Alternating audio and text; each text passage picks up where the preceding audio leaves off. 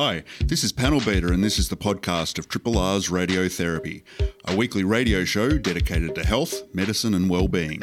Broadcast live on Triple R from Melbourne, Australia, every Sunday.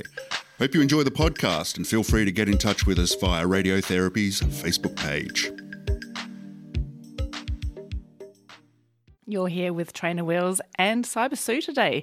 It's just the two of us. It's been such a long time. It feels like years. It does feel like years. So much happens in life, doesn't it? But we've got two really excellent guests today. I feel very, very privileged to have two of my oldies with me. So, um, we've got um, they're two very different guests, so it's going to be quite a segmented type of show. But we've got Jessica Shepherd. Um, Jessica Jessica is in a very long titled role. She is the Gippsland Operational Community Engagement Liaison Coordinator for Ambulance Victoria. Did I get the order of that right? Yeah, you did. Uh, say that 10 times in a row and see how you go. Surely there's an acronym we can invent in the next hour. yeah, there is OCALC, but um, everyone forgets Ooh. that one too. They just call me the ABCD. So, well, welcome OCALC.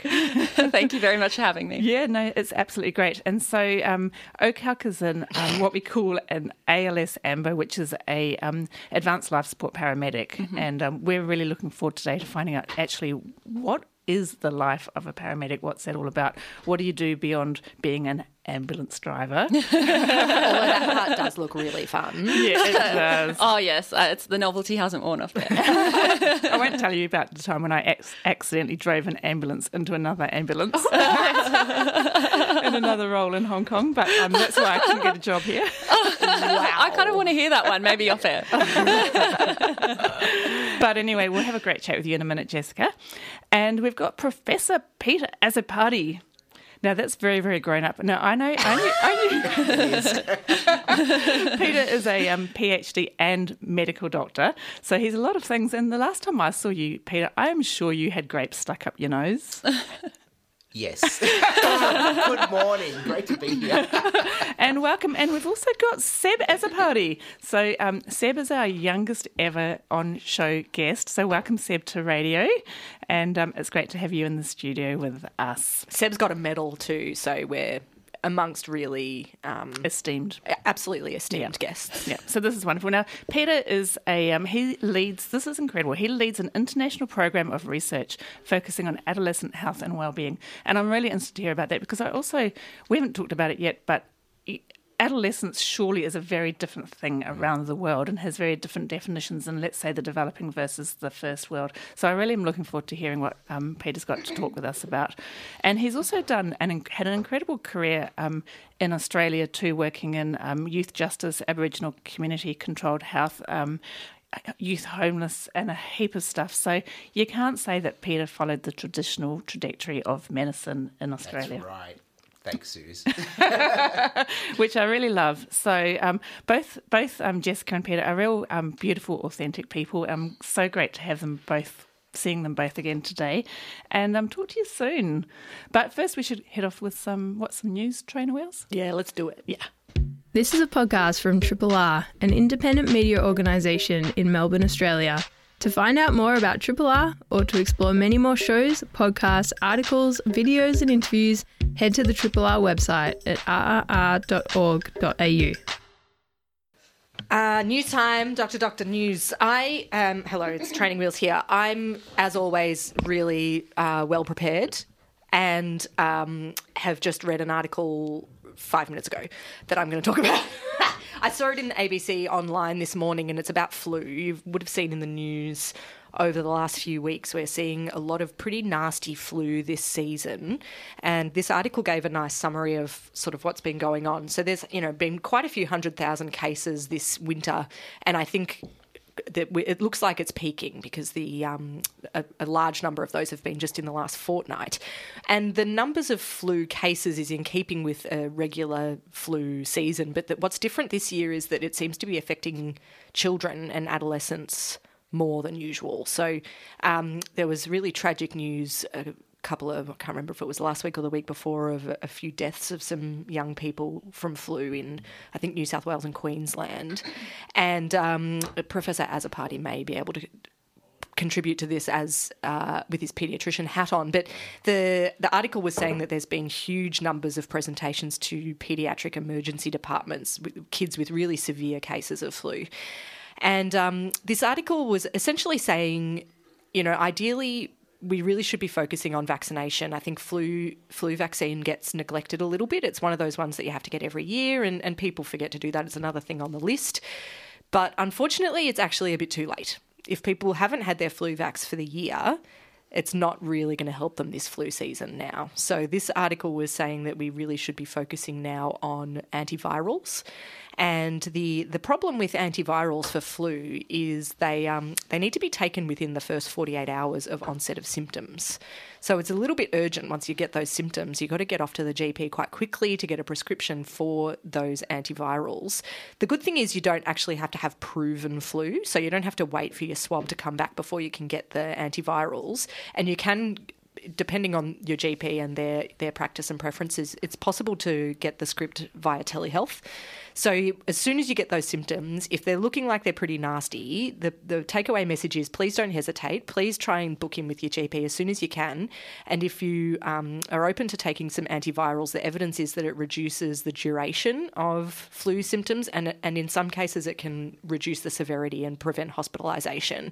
That's kind of up for debate depending on which antiviral and which population, but it's not a bad thing. It's, it's not going to do any harm. Prof, Azzopardi, do you have anything to add? I'm just putting you on the spot here. Pete. Um, Pete, Petey. yeah. Petey, Pete. Um, I think we throw the term flu around a lot, Mm. um, but influenza is a very serious viral infection, and we can prevent it with, with vaccination. So if you can be vaccinated, absolutely please do.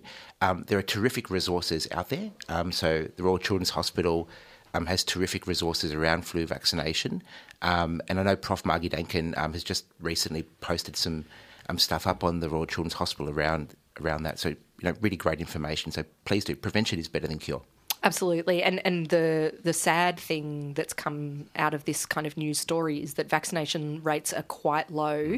In fact, lowest among I think the five to fourteen year old age group. So do I know I have two young kids. I know it's hard. I know there's a million things to do, and it's another thing on your list. But please, please do take your kids off to get their flu vax each year because it does help. That's me. That's you. So my little news story is um, from the first of August. Um, there's been a change to prescribing rights for the termination pill, and um, it's it's a change that um, Termination of pregnancy. termination of pregnancy. Right, sorry. Key detail. for termination of pregnancy pill is that um, traditionally, obviously, this has been prescribed by doctors, but there's been a shift where um, nurse practitioners with, um, or uh, others with um, appropriate qualifications and training, which includes nurse practitioners, will be able to prescribe the uh, termination of pregnancy pill.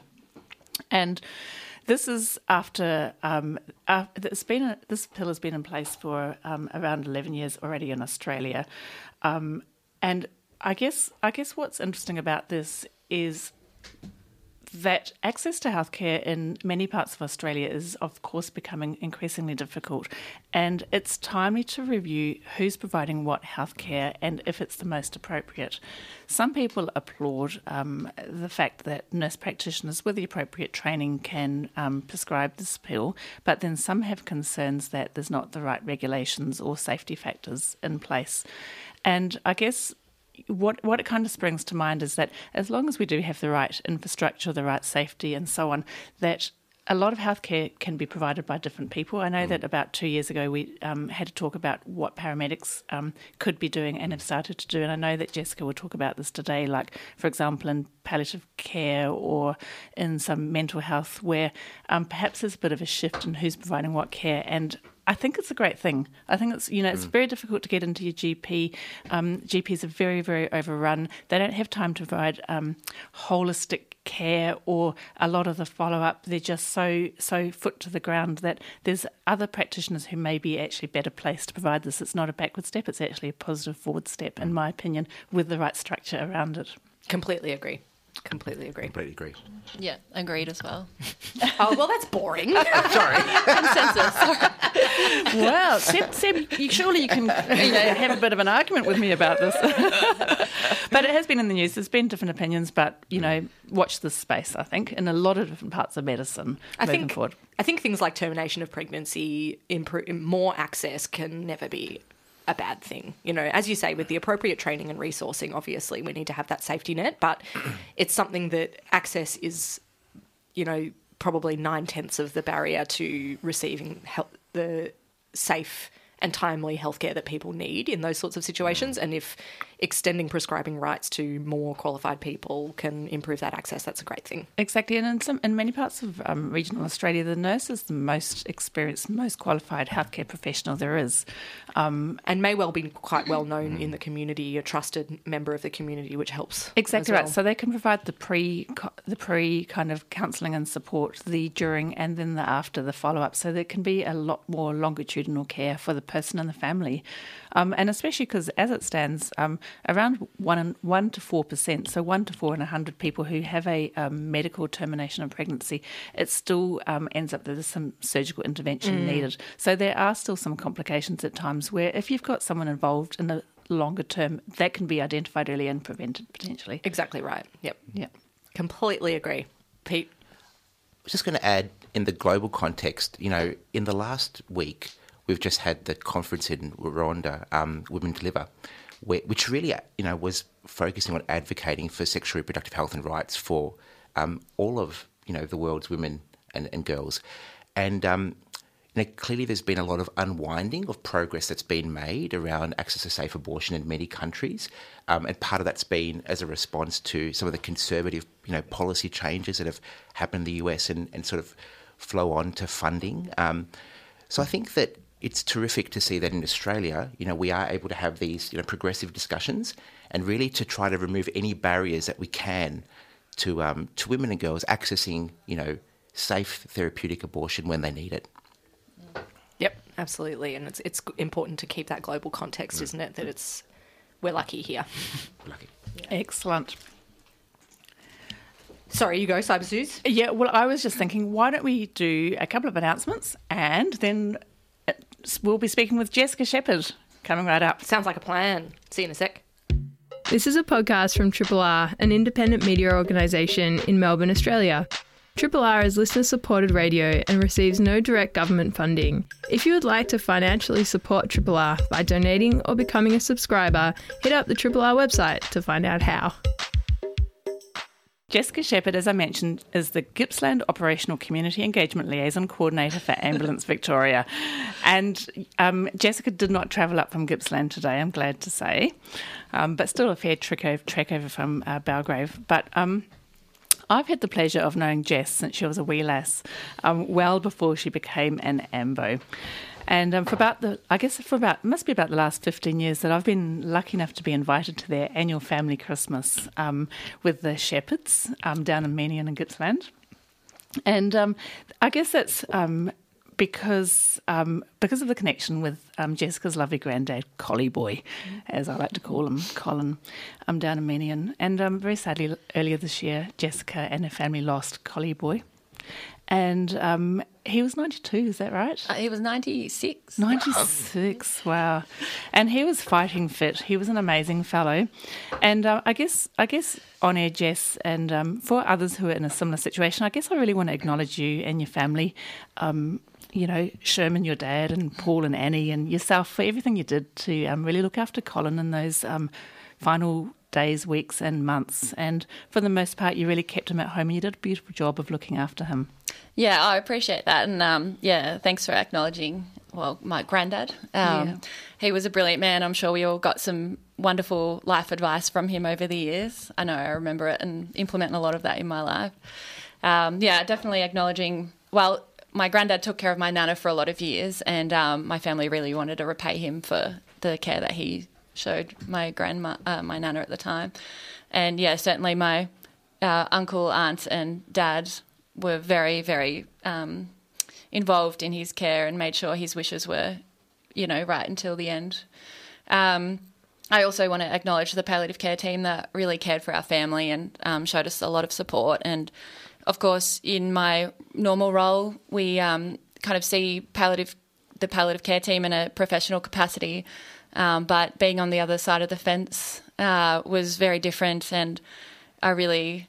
Um, I was really grateful for the care they showed my family, and um, it's really changed aspects of my care and uh, how I attend patients uh, under the palliative care team. And um, yeah, so I'm very, very grateful for all their help. So yeah, mm. and that's so it's so nice to hear, and it's so um, uh, nice to acknowledge them. So thanks for that. Palliative care is um, an incredible service across Victoria and Australia, and I know through the Gippsland region as well. Yeah.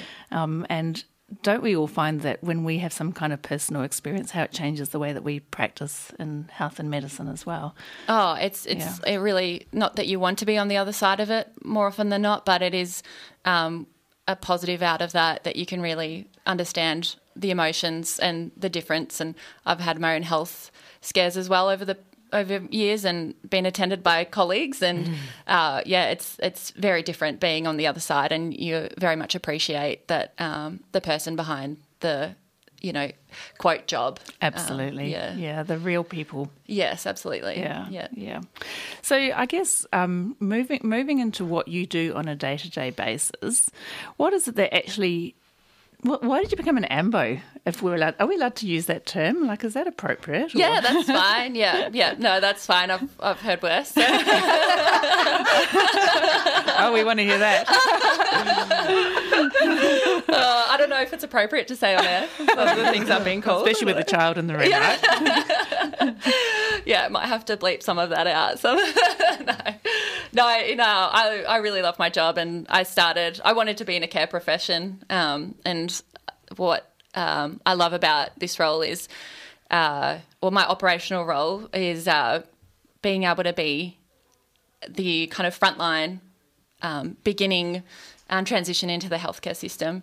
Uh, so we see people in, you know, some of the worst days of their lives, and um, it's a real privilege to be welcomed into somebody's home um, and told things that they might have never told their closest family and friends, and really trust you uh, with this really confidential, private information.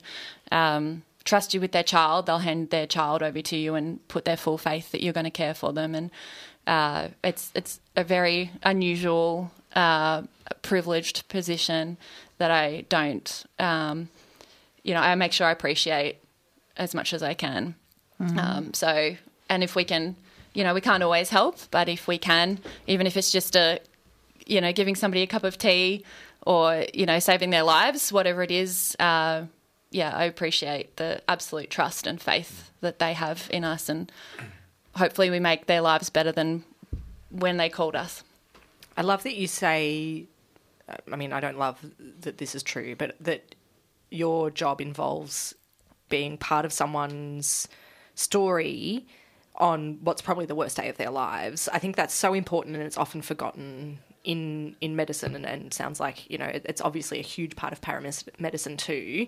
And you know working in a hospital sometimes we forget you know it's just our day to day it's our jobs and the people that we're looking after and their families it's probably the worst thing they've ever that's ever happened to them. Yeah. uh, and I just think it's so important to keep that in mind when we're communicating with families and and loved ones and and patients just that it's we're, we are in such a special privileged position Absolutely. And I guess I used to work in emergency department, and so we used to have people coming through in all sorts of different kind of uh, states of emergency.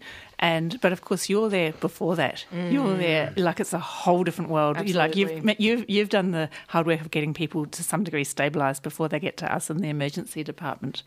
Yeah, it's it's a often an uncontrolled environment, and I think. Um, in a in a way that's kind of what I enjoy about it as well is that every day is quite different and you really have to think on your toes and um, you could have two people suffering a similar condition but they're going to the context of their lives and the way they present and the situation around each individual case is going to be completely different and require different skills and um, you know management. So uh, yeah it's yeah it's very different every single day. And I guess from you know from our kind of you could call it layman's perspective, we think about ambulance. Uh, about paramedics racing around and with their with their sirens going and so on. What, what's a kind of a typical day for a paramedic?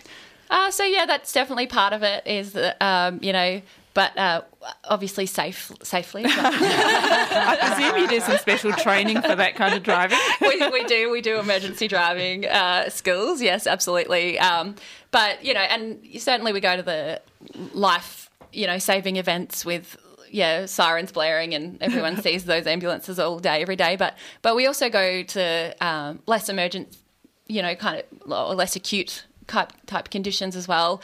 Like a lot of the times we'll be there to help. Um, you know, an elderly person who's fallen over, or um, you know, maybe somebody's passed away and they're not necessarily in need of CPR, but we're just there to help the family or, um, you know, oh, many, many day to day different things. Um, we don't always have to go to hospital either. That's mm. the other thing I think is mm. kind of maybe a myth or a misconception.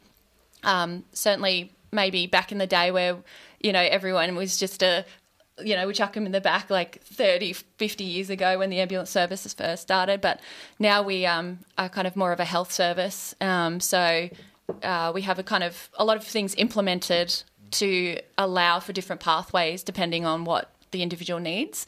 Uh, which so it's a more like yeah patient centered approach. I'm, I guess. Um, so for example, if you call triple zero, uh, we have a referral system that uh, they'll listen to what is needed by that, you know, through their individual circumstances. Maybe refer on to a GP or a locum, or um, give you advice to manage whatever condition it is at home, um, whatever's needed for you. Um, additionally, even if we do attend, we have other resources that we can help refer on as well. Um, so it's not just you know you chuck people in the back and off you go. Um, it's really considering what they're conditions are and what their family is and the needs of that individual. That is so interesting. So I have to say I didn't realise that. So if I rang triple zero and get through to the ambulance service, I might not necessarily assume to get an ambulance arrive. Correct. Yeah, correct. So it, it's really dependent. So I think it's like uh, one in five calls to triple zero don't need an emergency response. Mm-hmm. Um, so our referral systems, uh, I think, are so like around twenty percent of calls um, they manage to refer on to other uh, uh, facilities or uh, advice, as I said, um, and which is really good for the patient that they're not just going to end up in hospital when they don't need it. It's really um, considering. Uh, so we do what's called safety netting as well. We make sure that whatever systems we refer on to is um, accessible by that person and suitable for their individual needs and their family's needs or carers' needs. And the two things that immediately come to mind is, um, and I'm sure you can give other examples, but and they're very different, but palliative care and also mental health calls. Yeah, so uh, we've got a few. Um, systems in place. So palliative care, uh, obviously there's the palliative care teams, which I mentioned were really fantastic. Uh, unfortunately, not available all the time. Um, you know, resourcing and things as as every industry faces. Um, so particularly out of hours overnight, um, if a family needs some support, um, they can definitely call triple zero. Um, we have a couple of pathways we can attend and help them out. Um, I know with my family, you know, referring back to granddad, um, I helped set up a medication management system, so it was all recorded and um, they knew exactly what um, how to draw up the medications and which we're absolutely happy to help with. Um, we also have another system in place which isn't just for palliative care patients, but is one element of it called v- VVED. Um, so I'm not sure if you've any of the ED related um, professions in this room have heard of VVED. So that's through the Northern, um, and we can actually do telehealth conferences with either an ED doctor or nurse practitioner um, who can prescribe medications, give advice, um, and particularly needed, you know, in times where maybe the patient is suffering some what we call like breakthrough pain or some shortness of breath or some presenting with an acute condition that they don't necessarily need to go to hospital. In fact, it would be like more uncomfortable for them to go on uh, into hospital, but the family just might need a bit of support in managing their mm-hmm. whatever condition at home. So, absolutely, you're welcome to call us if you can't get onto palliative care. Yeah. I want to talk a bit more. Cyber Sioux's asked you um, how you got into paramedicine yourself, and I've often wondered if it attracts people with sort of a short attention span. who sort of thrive in who sort of thrive in chaos. I say that with love. I say that with love. I uh, completely understand. and the, and the reason I wonder that is because I remember when I was working in ED, which was a couple of years ago during the Code Brown, when the hospital systems were you know really struggling. Not Yep. that they're you know hunky dory now, but it was it was a you know pretty Extra brown. uh, pretty chaotic time, and there was a lot of ambulance ramping, Yeah. and um, you know, uh, ambulance uh, patients who'd come in by ambulance were waiting quite a long time to be admitted to emergency departments. And I remember seeing paramedics sitting around in the ED for hours and hours and hours and hours, and I thought, these poor. This is not why they got into the job, you know, to sit around in an emergency department for hours and hours, essentially babysitting. Um, so I guess could you talk a bit to, you know, the you, you mentioned that it changes a lot every day and there's a variety but it, the excitement you know how do you how do you manage that and then the kind of highs and lows of sometimes there being a lot of paperwork and a slower pace No. yeah, it's a, certainly uh, a bit of a roller coaster, that's for sure. Um, so right now, the the role I'm in is uh, more like coordinating project management, a lot uh, to do with it, which is very different to our normal day to day life. Um, and it's it's taken me a lot to adapt into that um, because I'm used to that height, you know, heightened kind of adrenaline, that um, focus, and then ti like a rest kind of period, I guess, in between.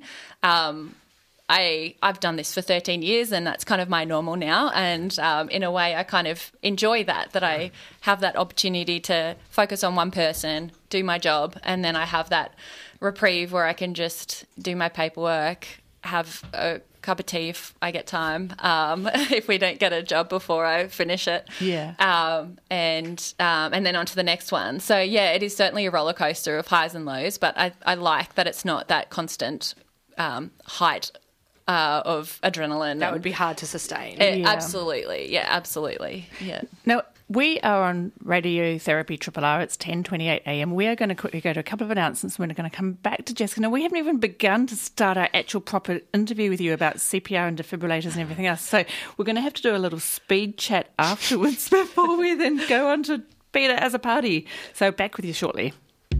This is a podcast from Triple R, an independent media organisation in Melbourne, Australia. Triple R is listener supported radio and receives no direct government funding.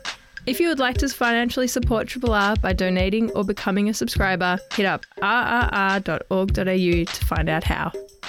Jessica, just um, just in our last little piece, I want to ask you about heart attacks, cardiac arrest, the difference, and also what as a community um, we can or should be doing about this.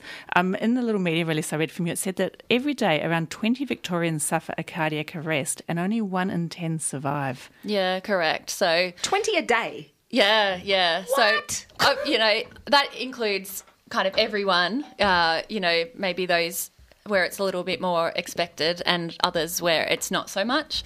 Um, so, but yeah, it's, it's, it's huge numbers when you put it like that, isn't it? Yeah, absolutely. Um, so yeah, that's right. So really, um, what we find is the earlier you start CPR, the better outcome for that patient. And then in on top of the CPR is also using a defibrillator. So if early CPR and early defibrillation is is commenced before ambulance arrive, uh, the patient's seventy percent more likely to survive. So I have a question about that. So if I'm just walking down the street, how do I know that someone's having a heart attack? They're not having a panic attack or a seizure or they've fainted, for example. So it is difficult to tell from the bystander's perspective. So we have, I won't go into it, but we have what's called differentials, which um, are uh, different conditions that pre- can present with similar symptoms or crossover as symptoms. Um, so, you know, of course, we come with all our fancy you know, contraptions and machines and beepy things, and uh, we can uh, figure it out with a little bit more um, clarity, I guess. Um, but uh, if you're talking about, you know, which you mentioned before, the difference between a heart attack and a cardiac arrest, um, I'll might focus on that one because that's a, quite a common question amongst people. So uh, you can have a heart a heart attack can lead to cardiac arrest, but more often than not, it doesn't. So most people that we have that have a heart attack, which is there's different types as well, and I won't go into the technicalities of it all. But uh, most of the people we have that are suffering heart attack or heart attack symptoms will carry on, and when we see them, they're you know up and walking around or talking. Um, so it's there's different causes of cardiac arrest, and it's not always because of a heart attack. Um, so the other question you're talking about, you know, if you see somebody maybe collapsed on on the ground, um, how you might know whether they're in a cardiac arrest, uh, having a cardiac arrest, or some other condition. Um, what we kind of a good way to tell is to see if they're conscious and to see if they're breathing or breathing normally. Um, so to tell if they're conscious, we give them a little, not not too viciously. We don't want to be shaking somebody, some unfortunate soul that's on the ground. Uh, so just a bit of a shake on the shoulder, and uh, have you know, are you awake? Can you open your eyes? Um, if they're not responding to you, no moaning and groaning, no movement, then uh, we say they're unconscious um, and not breathing or not breathing normally, you can look, listen, feel. So you can look at their chest movement, rise and fall. You can feel uh, their breath on your hand or on your cheek if you're looking um, down their chest. You have your uh, ear close to their mouth and looking down their chest, and you can hear their uh, breathing as well. So if they're not breathing within 10 seconds or uh, maybe only have one breath, small breath in that 10 seconds, then they're not breathing or not breathing normally. We're not checking pulses anymore. Um, we find that it just it just takes too long, and unless you have uh, that uh, pre-existing training, they're quite hard to find. Mm, you can find them on sure. yourself very easily because mm. you're used to that, but everyone has very different mm. anatomy. Mm. Um, and then if people aren't sure, they might not start. Mm. So we unconscious, not breathing or not breathing normally, you, start uh, chest compressions um, and, and mouth to mouth. No, we're not doing mouth to mouth anymore. Yeah. So, um, and that's been for a while, but I think COVID really set that in stone that we don't want to be harming ourselves um, to help someone else. Like, and that sound a, can sound a bit callous, uh, but if we harm ourselves, then we can't help this person, and then we need more resources to help us. Just a couple of points I wanted to add for listeners is um, you mentioned the sort of heart attack is something that someone might experience while they're awake and conscious. And they're the things that we classically look for things like chest pain, shortness of breath, nausea, dizziness. So those are the things that you will feel. And, and if you do have symptoms concerning for that, please call triple zero. Cardiac arrest means your heart has stopped beating. So a, a heart attack can lead to cardiac arrest, but a cardiac arrest means your heart has stopped beating, and that is definitely a life threatening if not, you know, yeah, you're already most. dead. Yeah, yeah. um, condition to be in. And in terms of responding to someone, if you know, we, we've talked a little bit about looking to assess for breathing. There's an acronym that people can remember that I think is very helpful, and it's Doctors ABC. D for doctor is the first step is to assess for danger, and that means mm. don't put yourself in danger. If someone's in the middle of the road and there's traffic whizzing around, don't don't be reckless. You know, the first thing is to look after yourself. R response is the person responding, as Jessica said, are they conscious or unconscious? And the S, I think, is really important, is send for help. And in, if you're out and about, that's call triple zero. You know, don't yep. do this by yourself. Yep. If you call triple zero, the person on the phone will help you with the rest of the instructions of, of how to act. And I think, you know, what Jessica was saying about assessing for breathing and starting CPR, those things are all super, super important. But I really just want the public to know that you, you don't have to do this alone, please mm. call triple zero and they will help. Help is available. Yeah, so they stay on the phone to you the whole time. They won't hang up the yeah. phone. They'll get your phone number as well in case anything happens. They can call you back. Um, and we also recommend that you put it on speakerphone so that you've got two hands and anyone around you can help as well and li- and listen to the instructions. And I think what's so useful about that is because people are scared of doing harm. Yeah. So the thing is with these patients, as Jess said, that their hearts, you know, stopped or ineffective. So you ultimately you're not going to cause them more harm than they're already in. Yeah. yeah. Um, so if you don't do anything, they're they're going to pass away. But if you try your best and it, you know in good faith you try mm. your best, then you're not going to make the situation worse. That's all you can all you can do. And can I ask just before we um, kind of probably have to wrap and move on to our song.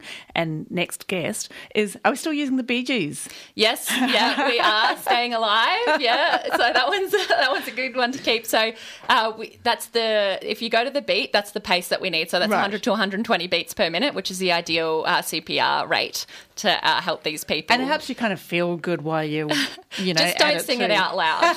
it's my maybe not the uh, the time. yeah. Okay. Well Well, I would love to speak to you for the whole extra hour, um, but I reckon we're going to have to say thanks heaps. That was just great. Anything you else so you want to add to that? I just words? wondered if you've got one last takeaway that we haven't covered that you, Yeah. you know, on your soapbox. One last thing you'd really like the public to know. Yeah. Well, oh, that's oh, there's so many. So, uh, I, have, I have three pages of notes in front of me. um, but one one thing, you know, if we're talking about uh, CPR and AED, is um, you know, make sure you know you know where your closest defibrillator is, um, and if you have a defibrillator that um, isn't known, then we can't use it to help somebody. So uh, you can go to register my AED at ambulance.vic.gov.au and uh, register your defibrillator. So, Good Sam, Good Sam responders, have a look into that as well. Um, community responders that can help with CPR. My sister does that. That's Wonderful. a good thing. Yeah, Oh, it's it's we've saved lives directly related to Good Sam responders. Um, if you're familiar with CPR, over 18 and have a smartphone, you can download the Good Responder app, save lives, um, and also register your AEDs so that people know where they are in the community, and our triple zero call takers can direct you to them. That is absolutely great. Amazing. Thank you, Yeah. Jessica. That's Yeah. really valuable stuff. Yeah. You're Thank welcome. you. Thank you so Thank much for having me so much. No, you're welcome.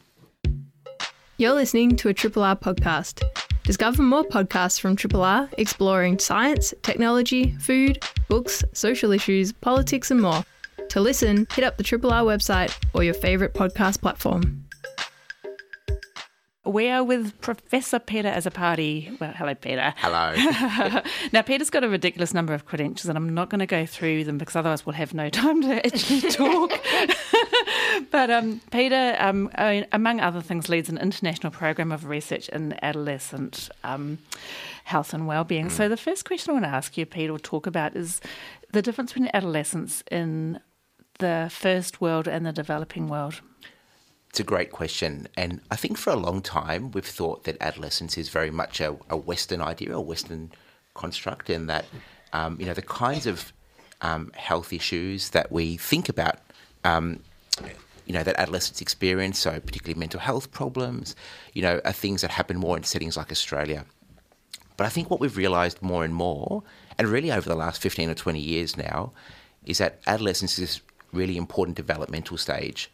So, um, you know, it's a time when we transition through puberty, but it's also a time where we form new relationships, um, where we transition from education to employment, and many people start their own families as well.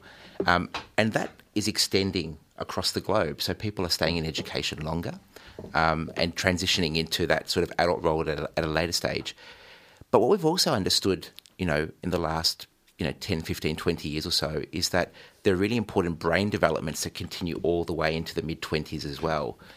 And so there's this recognition that adolescence is actually a human universal. Um, it happens everywhere to everyone, to all of us.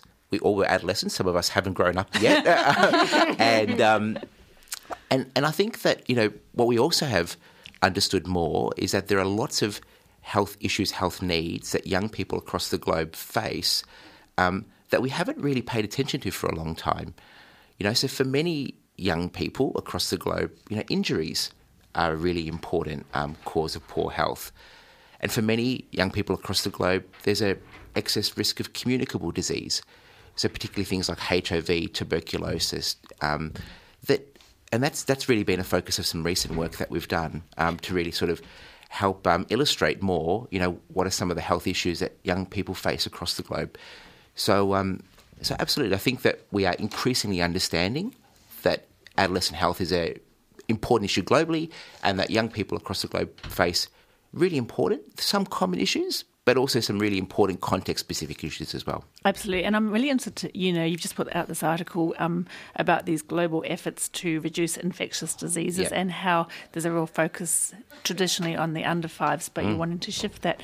Before we get into that side, what kind of got you into this kind of work, and Sure. like why have you, why did you go down this incredible and unusual pathway? Well, I think you flagged earlier, Suzette. You know, I've taken a bit of a scenic tour to getting to where I, where I have. Um, I'll give a, a bit of a potted history story here. But um, so when I was a young boy, so about the age of Seb, who's sitting here today with us, um, my mum or our nana Seb uh, was really sick, so she had a, an acoustic neuroma, a brain tumor. So I was in and out of hospital all the time. Um, seeing you know the medical staff, the nursing staff take care of her, and I thought, geez, this is really cool. I'd love to do that. I trained in paediatrics. I spent some time working in the Western Pacific region, so I worked a lot in the Solomon Islands um, and Timor Leste. Um, but actually, there was something that happened when I was over there that really helped change my thinking. And um, so I was on call for the for the hospital for Solomon Islands Hospital, um, and I had a knock on the door. Um, and so I opened the door, and there was a young young person, you know, standing there. And he said, "Look, are you the doctor on call tonight?" I said, "I am." And he said, "Look, my girlfriend's come to visit, and we're going to be romantic, and I need some help." And I said, "Well, I'm not sure how I can help you in this. You know, that's not really my thing." And he said, "Well, look, I'm really worried about HIV. I've seen all the things. You know, I've, I've seen all the materials. You know, um, we're not abstaining. You know, we've got different partners, and I need to get a condom, and I don't know how to get one." Mm. And it really occurred to me that if such a basic you know, such a basic intervention is so inaccessible for young people.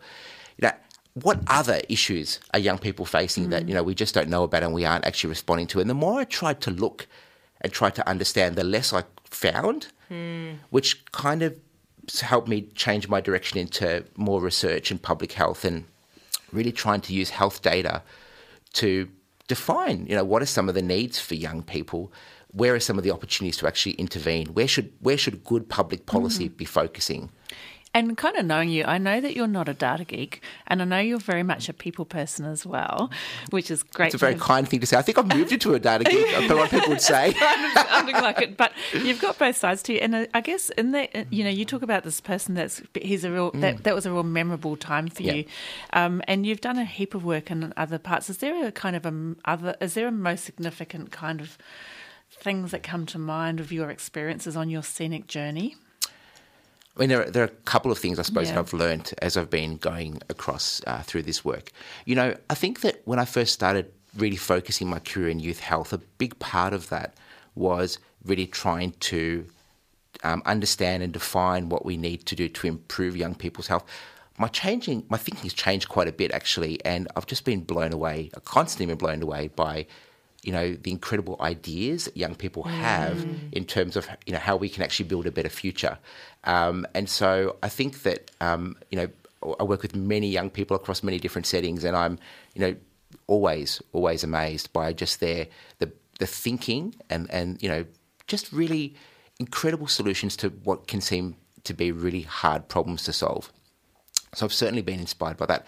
I do a lot of work with Aboriginal and Torres Strait Islander populations, um, and I have just been constantly blown away by the kindness, the generosity, and the forgiveness that a lot of um, Aboriginal and Torres Strait Islander people that I work with have. I think they're the most outstanding people that I work with, um, and I've I've learnt so much. I think you know working with these populations, and then I've just worked with some really incredible um, you know academics as well.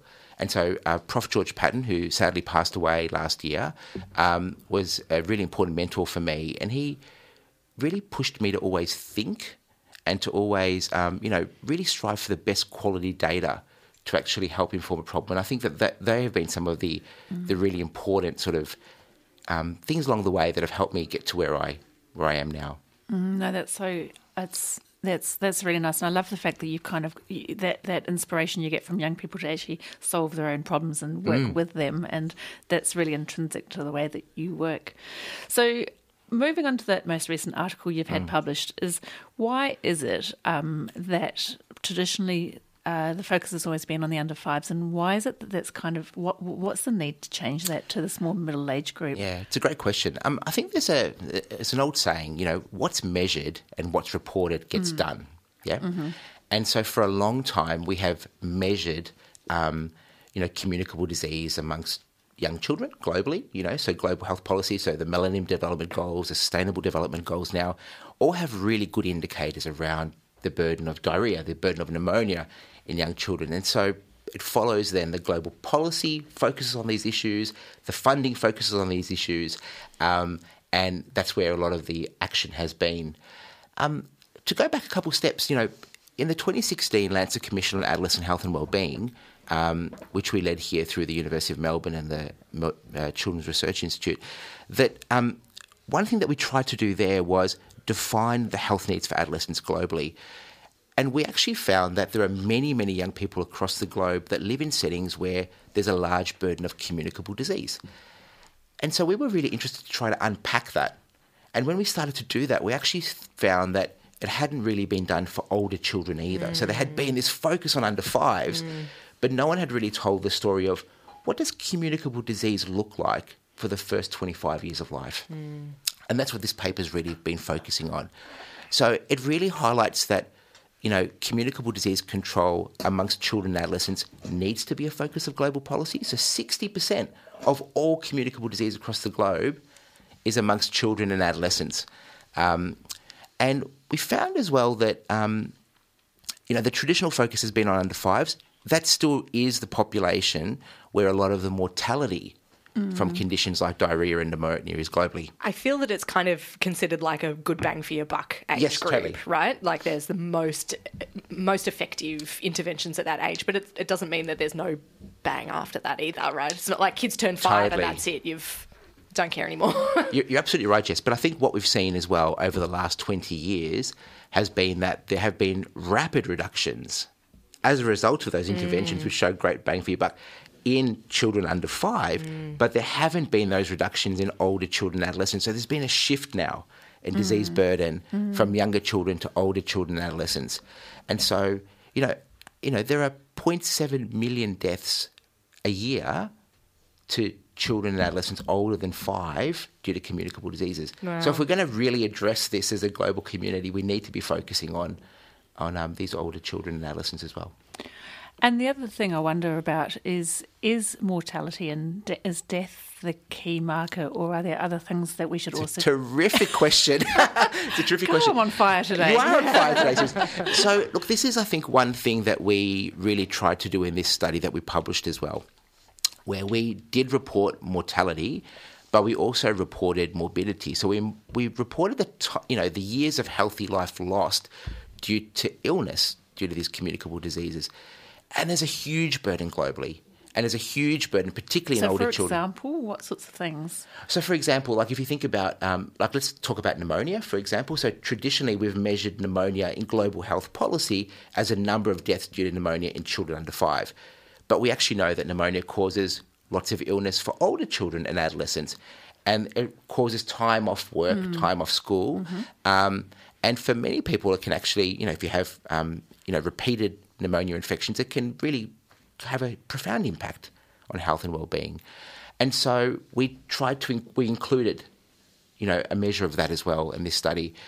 And what it also brings into scope then is communicable disease control in high income settings like Australia. Mm. So we've seen, for example, you know, recently we've all lived through COVID, you know, um, and we've seen that there's a lot of morbidity from a condition like this, and there's actually a lot of morbidity from conditions like upper respiratory tract infections, skin infections, that we often don't measure and report, but actually do cause a lot of ill health for a lot of people. And and by morbidity, I think it's helpful to unpack exactly a bit more what you kind of mean by that. Sure. So morbidity, I suppose, is um, illness um, that doesn't re- that doesn't result in death. Yeah. But affects quality of life and function life. and yeah.